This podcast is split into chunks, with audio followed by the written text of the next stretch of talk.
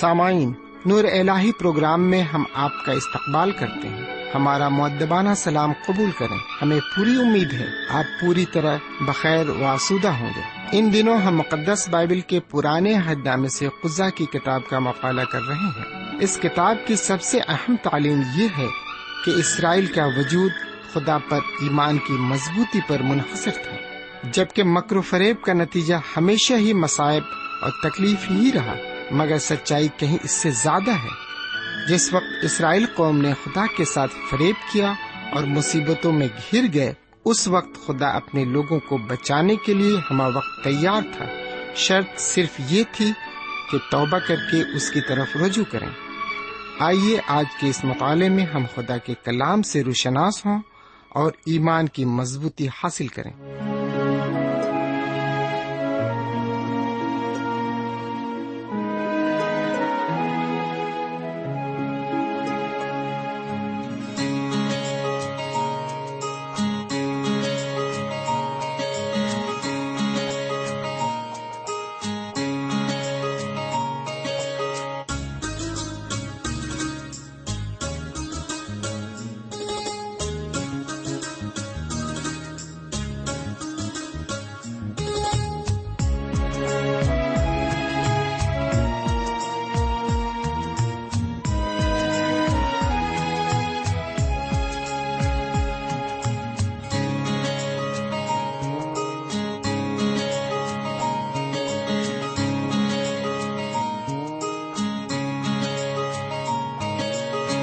اس خدا پاک کے سائے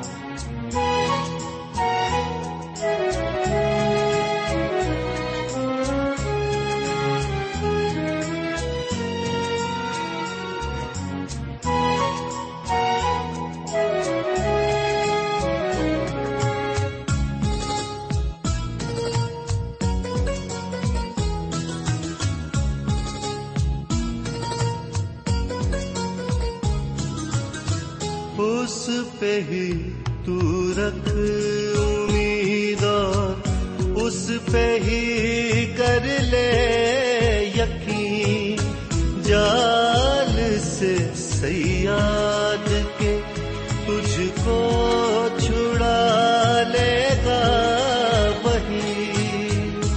وہ تجھے اپنے پروں سے ڈھانک لے گا پیار سے۔ اس کی سچائی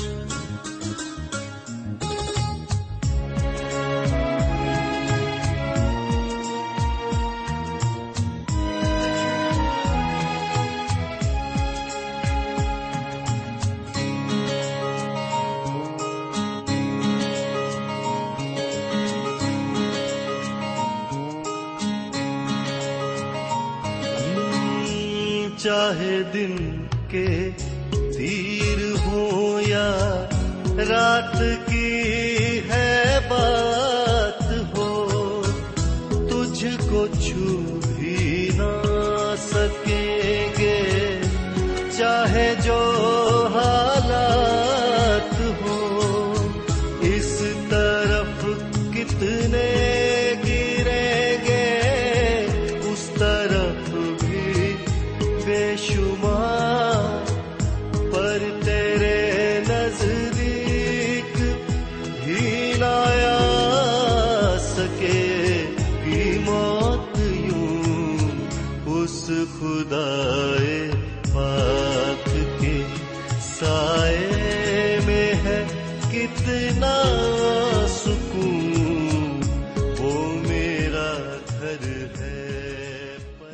الہی کی اس مجلس میں آپ کا استقبال کرتا ہوں اور ساتھ ہی ساتھ آپ کو سلام عرض کرتا ہوں۔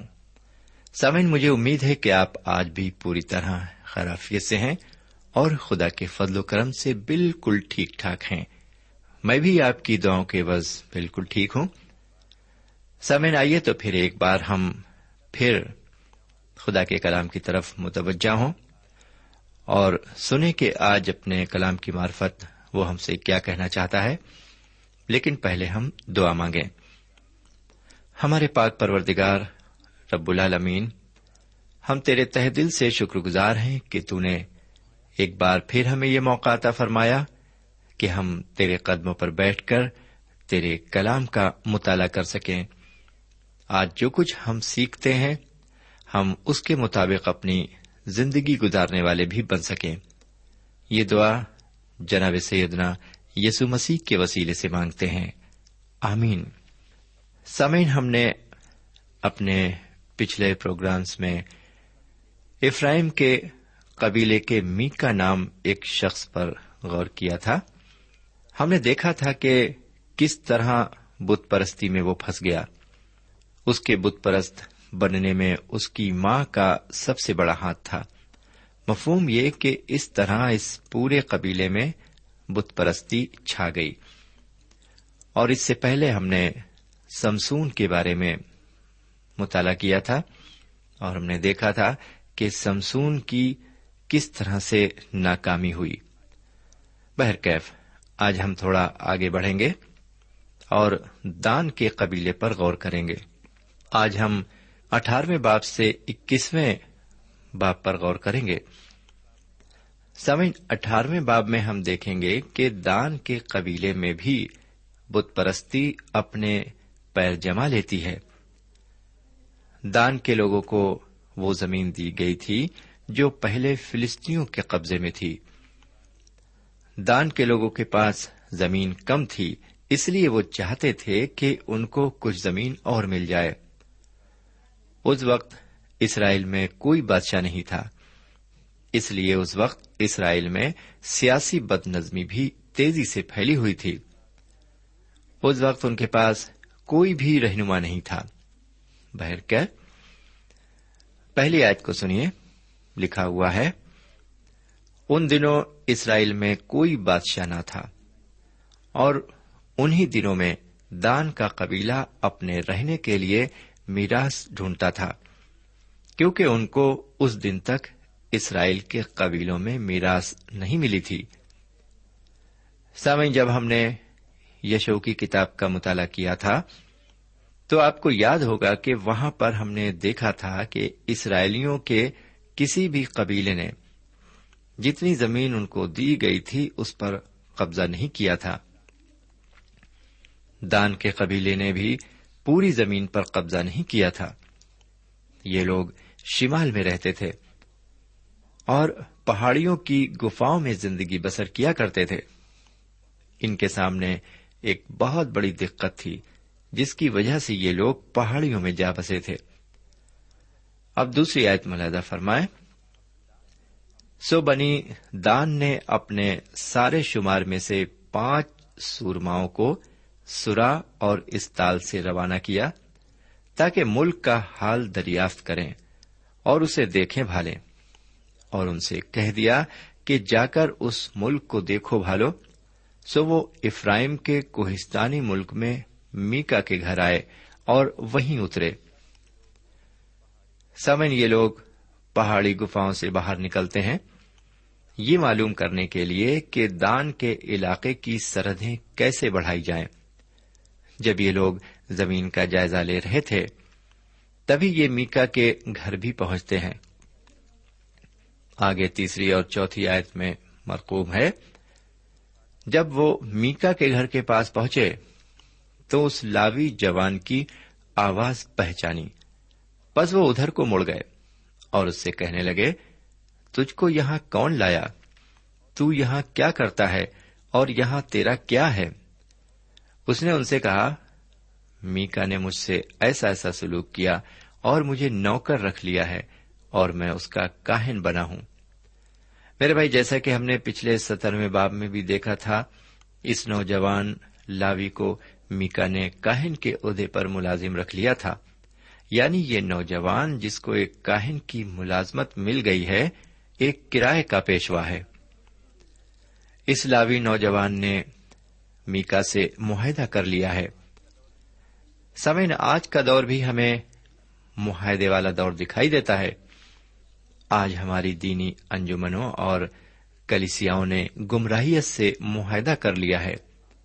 یہی وجہ ہے کہ آج ہمارے دین اور معاشرے میں کئی خرابیاں دکھائی دے رہی ہیں۔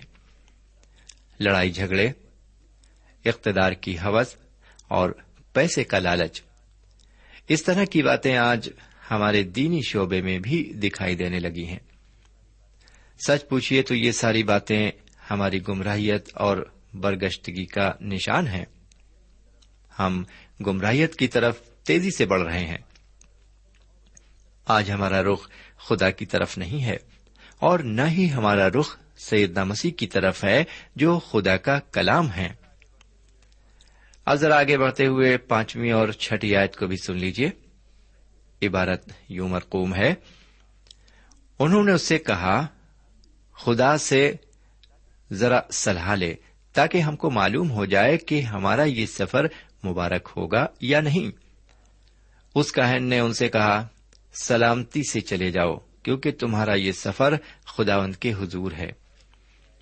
میرے بھائی، یہاں پر یہ کرائے کا دینی پیشوا ان لوگوں کو وہی سب کچھ سناتا ہے جو وہ سننا چاہتے ہیں۔ وہ کہتا ہے، سلامتی سے چلے جاؤ، کیونکہ تمہارا یہ سفر خداوند کے حضور ہے۔ تب وہ پانچوں آدمی یہ سن کر خوشی خوشی وہاں سے رخصت ہوتے ہیں۔ اب ذرا آگے بڑھتے ہوئے آٹھویں آیت سے گیارہویں آیت تک عبارت پر بھی ایک نظر ڈالیں۔ سامن، یہاں پر ہم دیکھتے ہیں کہ یہ پانچوں جاسوس ایک اچھی خبر لے کر آئے۔ جس کا مطلب یہ ہوا کہ دان کے لوگ اس زمین پر قبضہ کر سکتے ہیں۔ اس لیے ایک فوجی دستہ جس میں چھ سو آدمی شامل تھے، اپنے میں اہل و عیال اور اپنے مال متا سمیت یس کی طرف چل دیتا ہے۔ پہلے وہ میکا کے گھر پہنچتے ہیں اور اس کے سارے بتوں کو اور اس کے نوجوان کاہن کو زبردستی اپنے ساتھ لے جاتے ہیں۔ اور جب وہ یس شہر کو پہنچ جاتے ہیں تو وہاں کے لوگوں کو طے طے کر کے اس شہر کو جلا دیتے ہیں۔ پھر بعد میں اس جگہ کو اپنے رہنے کے لیے نئے سرے سے بناتے ہیں اور پھر اس جگہ کا نام دان رکھتے ہیں۔ سوئن اٹھارہویں باپ کے آخری حصے میں یعنی تیس اور اکتیس آیت میں ہم پڑھتے ہیں کہ دان کا قبیلہ بھی میکا کے تراشے ہوئے بتوں کی پرستش کرنے لگا۔ اور اس قبیلے کے کہن یونتن اور اس کے بیٹے تب تک بنے رہے جب تک وہ دوبارہ غلامی میں نہیں چلے گئے۔ میرے بھائی، شاید آپ جاننا چاہیں گے کہ یہ یونتن کون ہے جو دان قبیلے کا کاہن بنا ہے۔ سامعین، یہ یونتن حضرت موسا علیہ السلام کا پوتا ہے۔ یہ لوگ خدا و تعالی کی نزدیکی سے بہت دور چلے گئے تھے۔ ہم خروج کی کتاب کے بیسویں باپ کی تیسری اور چوتھی آیت میں پڑھتے ہیں کہ خدا و تعالی نے حضرت موسا علیہ السلام کی اولاد کو حکم فرمایا تھا کہ میرے حضور تم غیر معبودوں کو نہ ماننا، تم اپنے لیے کوئی تراشی ہوئی مورت نہ بنانا، نہ کسی چیز کی صورت بنانا جو اوپر آسمان پر یا نیچے زمین پر یا زمین کے نیچے پانی میں ہے۔ لیکن یہاں پر ہم کیا دیکھ رہے ہیں؟ یہاں پر ہم یہ دیکھ رہے ہیں کہ حضرت موسا علیہ السلام کی اولاد شرک میں پڑ گئی ہے۔ انہوں نے خدا کو ترک کر دیا ہے اور بتخانے میں رہ کر کہانت کا کام انجام دے رہے ہیں۔ میرے پیارے بھائی بہن، آپ کو معلوم ہو کہ گمراہیت ایک بہت ہی خوفناک اور ہلاکت کن چیز ہے۔ اور ایک کی تباہی تب شروع ہوتی ہے جب وہ دینی طور پر گمراہ ہونے لگتی ہے۔ یہی سب کچھ بنی اسرائیل کے ساتھ ہوا۔ یہاں حضرت موس علیہ السلام کا پوتا میکا کے بتوں کے درمیان ایک کاہن کی خدمت انجام دے رہا ہے۔ واقعی اسرائیلیوں کی گمراہیت کی داستان بہت ہی خوفناک ہے۔ جب ہم اس داستان پر گہرائی سے غور کرتے ہیں تو ہمارے خوف کے مارے رونگٹے کھڑے ہو جاتے ہیں۔ بہرکیف، اب ہم اس خدا کی کتاب کے انیسویں باب میں داخل ہو رہے ہیں۔ اس باب میں ہم اخلاقی تنزلی کو دیکھیں گے۔ اگر ممکن ہوا تو بیسویں باب کی کچھ آیتوں کو بھی آپ کی خدمت میں پیش کریں گے۔ سمن جیسا کہ ہم نے ابھی مطالعے میں دیکھا کہ جب کسی قوم کا زوال ہوتا ہے تو اس کی دینی برگشتگی سے ہوتا ہے۔ پھر وہاں سے یہ دوسری طرف آگے بڑھتا ہے، جسے ہم اخلاقی تنزلی کہہ سکتے ہیں۔ اس تنزلی کو ہم خدا کی کتاب کے آخری آیت میں دیکھ سکتے ہیں۔ یہ اخلاقی تنزلی بنیامین کے قبیلے سے تعلق رکھتی ہے۔ یہ قبیلہ اخلاقی طور پر بہت زیادہ گر گیا تھا۔ اسی وجہ سے آپس میں لڑائی جھگڑے بھی ہونے لگے۔ یہ لڑائی جھگڑے بنیامین کے قبیلے سے شروع ہوئے جب انہوں نے ایک لاوی کی لونڈی کو بری اور فوہش باتیں کہیں اور پھر بعد میں قتل کر دیا۔ خدا کی کتاب انہی گڑبڑیوں اور فساد کے ساتھ ختم ہوتی ہے۔ میرے بھائی، انیسویں باپ کی پہلی اور دوسری آیت میں لکھا ہے، اور ان دنوں میں جب اسرائیل میں کوئی بادشاہ نہ تھا، ایسا ہوا کہ ایک شخص نے جو لاوی تھا اور افرائم کے کوہستانی ملک کے پرلے سرے پر رہتا تھا بیت لہم یہودا سے ایک حرم اپنے لیے کر لی۔ اس کی حرم نے اس سے بے وفائی کی اور اس کے پاس سے بیت لہم یہودا میں اپنے باپ کے گھر چلی گئی اور چار مہینے وہیں رہی۔ سامن یہ دو آیتیں بنی اسرائیل کی حقیقت کو پیش کرتی ہیں، جس کا بیان رومیو کے خط کے پہلے باپ سے لے کر تیسرے باپ تک ملتا ہے۔ میرے بھائی، کیا آپ سوچ سکتے ہیں کہ ایک لاوی اس طرح کی عورت سے شادی کر سکتا ہے؟ لیکن یہاں پر ایسا ہی ہوا۔ ایک لاوی نے ایک ایسی ہی عورت سے شادی کی اور اس عورت نے بعد میں ایک طوائف کی زندگی شروع کر دی اور اپنے شوہر کو چھوڑ کر اپنے باپ کے گھر چلی گئی۔ میرے بھائی، آگے ہم پڑھتے ہیں کہ یہ لاوی اس عورت کے پیچھے پیچھے جاتا ہے۔ اور اس عورت کا باپ اس کی کافی اوبھگت کرتا ہے۔ اس طرح یہ لاوی اپنے سسر کے یہاں کئی دن رکتا ہے۔ پھر یہ لاوی اپنی بیوی کو لے کر شمال کی طرف چلا جاتا ہے۔ اور جبا نام جگہ پر پہنچتا ہے۔ یہاں پر بنیامین بستے تھے، لیکن کسی بھی بنیامین نے اس لاوی کو اپنے گھر میں مہمان نہیں بنایا۔ اس علاقے میں ایک بوڑھا آدمی جو افراہیم کی پہاڑی سے آیا تھا، رکا ہوا تھا۔ اس بزرگ نے اس لاوی کو اپنے گھر میں جگہ دی۔ جب یہ بزرگ اس لاوی کی مہمان نوازی کر رہا تھا، تو اس رات کچھ لوگ وہاں آ گئے اور اقلام بازی کے واسطے اس لاوی کو مانگنے لگے۔ ان کی اس فرمائش پر اپنی جان بچانے کے لیے اپنی حرم انہیں پیش کر دی۔ وہ رات بھر اسے گالیاں دینے کے ساتھ ساتھ اس کے ساتھ زناکاری کرتے رہے اور آخر میں پھر اسے مار بھی ڈالا۔ بہرکیف یہ عورت ان کی حوث کا بری طرح سے شکار ہوئی اور ان کی درندگی کو برداشت نہ کر پانے کے بعد مر بھی گئی۔ میرے بھائی، ان ساری باتوں کا اسلاوی پر بڑا برا اثر پڑا۔ اس رات اس عورت کے ساتھ جیبے کے لوگوں نے جو کچھ کیا، اس سے ظاہر ہے کہ ان دنوں لوگوں کا اخلاق کتنا برا تھا۔ جب صبح کو لاوی نے اس عورت کو مرا ہوا پایا، تو اس نے اس عورت کے ٹکڑے ٹکڑے کر ڈالے اور ہر ایک قبیلے کو ایک ایک ٹکڑا بھیج دیا اور ساتھ میں ایک کاغذ پر پورا بیان بھی لکھ دیا۔ باقی قبیلوں نے اس زیادتی کا کیا جواب دیا، اسے ہم اگلے باب میں دیکھیں گے۔ سامن تو آئیے ہم بیسویں باب پر آتے ہیں۔ سامن اس کتاب کے آخری دو ابواب میں ہم سیاسی بد نظمی کو پاتے ہیں، جو تباہی کی آخری کڑی ہے۔ جب اسرائیلیوں نے اس عورت کے جسم کے ٹکڑے کے ساتھ خط کو پایا، جس میں جیبے کی واردات لکھی ہوئی تھی، تو وہ بری طرح سے غصے میں آ گئے۔ اور انہوں نے کہا کہ مجرموں کو سزا ملنی چاہیے۔ لیکن یہ تو ہوا نہیں، بلکہ بنی بنیامین نے ان گیارہ قبیلوں کے خلاف لڑائی کا بگل بجا دیا۔ اس کا انجام یہ ہوا کہ گیارہ قبیلے آپس میں ایک ہو گئے اور بنی بنیامین اکیلے پڑ گئے۔ لیکن انہوں نے اس اکیلے پن کا احساس اس لیے نہیں کیا کیونکہ ان کے پاس ایک بہت بڑی فوج تھی۔ ان کے پاس چھبیس ہزار شمشیر زن مرد تھے اور سات سو فلاخن سے نشانہ مارنے والے مرد تھے۔ سمعین آپ کو معلوم ہونا چاہیے کہ حضرت داؤد علیہ السلام بھی فلاخن چلانے میں بڑے ماہر تھے۔ لیکن میں نے ایک شخص کو یہ بھی کہتے سنا کہ حضرت داؤد کا نشانہ اتنا پکا نہیں تھا کہ وہ گولیت کے متھے پر پتھر مار پاتے، لیکن نہیں یہ لوگ واقعی بہت بڑے نشانے باز تھے۔ یہ فلاخن سے جہاں چاہتے تھے پتھر مار سکتے تھے۔ ٹھیک اسی طرح جس طرح آج ہم میزائل سے نشانہ لگاتے ہیں۔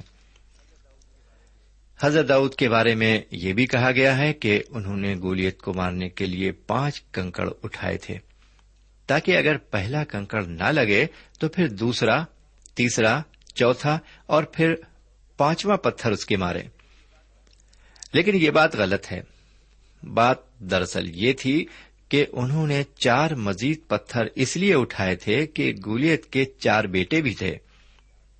ان کے ہاتھ میں ایک پتھر گولیت کے لیے تھا اور چار پتھر اس کے بیٹوں کے لیے تھے۔ سوین حضرت داؤد ایک اچھے نشانے باز تھے۔ وہ ایک ہی پتھر سے انسان کا خاتمہ کر سکتے تھے۔ بالکل یہی فن ان سات سو بنیامینیوں کے پاس بھی تھا۔ اسی لیے سارے اسرائیلی ان کو دیکھ کر بری طرح بھاگ گئے اور گھبرا اٹھے۔ اگر شروع میں انہیں شکست ضرور ہوئی، لیکن بعد میں انہیں فتح بھی ملی اور بنیامین کے سارے فوجی دستے ہلاک ہو گئے۔ میرے بھائی، واقعی بڑی عجیب بات ہے۔ بنیامین اتنے بہادر ہوتے ہوئے بھی ہلاک ہو گئے۔ ان کی اس ہلاکت کے پیچھے وہی تین باتیں تھیں جن کا بیان میں برابر کرتا آ رہا ہوں۔ پہلی بات ان کی دینی تنزلی تھی، دوسری بات ان کی اخلاقی تنزلی تھی، اور تیسری بات ان کی سیاسی بد نظمی تھی۔ کیا یہی حال آج ہماری قوم اور ہمارے معاشرے کا نہیں ہے؟ آج ہمارے معاشرے میں دینی تنزلی شروع ہو چکی ہے اور اسی لیے ہمارے درمیان اخلاقی تنزلی اور سیاسی بد نظمی بھی دیکھنے میں آ رہی ہے۔ دینی طور پر واقعی آج ہم بہت گر چکے ہیں۔ ہم نے اپنی زندگی میں خدا کی قدر بالکل کھو دی ہے۔ ہم نے اپنے ایمان کو شیطان کے ہاتھ سریام نیلام کر دیا ہے۔ اس لیے خدا نے بھی ہمیں چھوڑ دیا ہے۔ جس کا انجام یہ ہے کہ ہر سمت ہمیں شکست اور ناکامی ہی ہاتھ لگ رہی ہے۔ بہرکیف میرے بھائی، یہ ہے ہماری زندگی کی تصویر۔ اس لیے خدا نے بھی اس کے عوض ہمیں تحفے میں جو چیز عنایت کی ہے، وہ ہے ہماری تباہی، بربادی اور ہماری ناکامی۔ بہرکیف آگے سینتیسویں آیت سے پینتیسویں آیت تک ہم پڑھتے ہیں۔